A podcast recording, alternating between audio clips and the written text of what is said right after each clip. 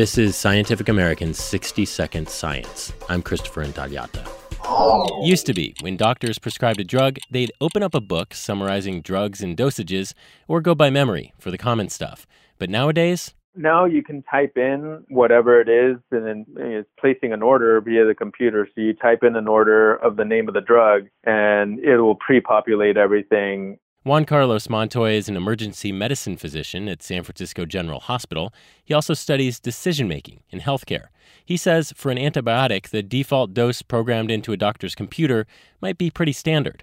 But for pain, the number of opioids prescribed might vary a lot, depending on the patient and their type of pain. What we wanted to look at is whether and to what extent the presets, the default settings that we had in the electronic medical record, influence provider prescribing. Specifically, would lower defaults result in fewer opioids being prescribed?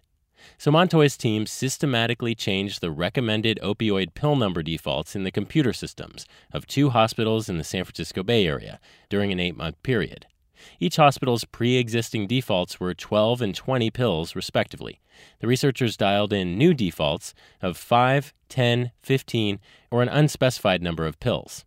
Compared to doctors' prior prescribing habits, the new default settings resulted in fewer opioid pills prescribed overall and fewer prescriptions exceeding the maximum recommendations by the Centers for Disease Control and Prevention. So, this is suggestive that other hospitals, other emergency departments, clinics can change those settings and impact opioid prescribing pretty much immediately. It's a really low cost intervention uh, and can be done really quickly.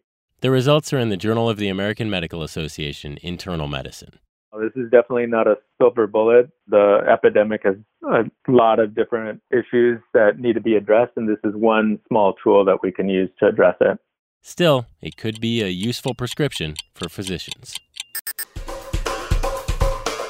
Thanks for listening. For Scientific American's 60 Second Science, I'm Christopher Intagliata.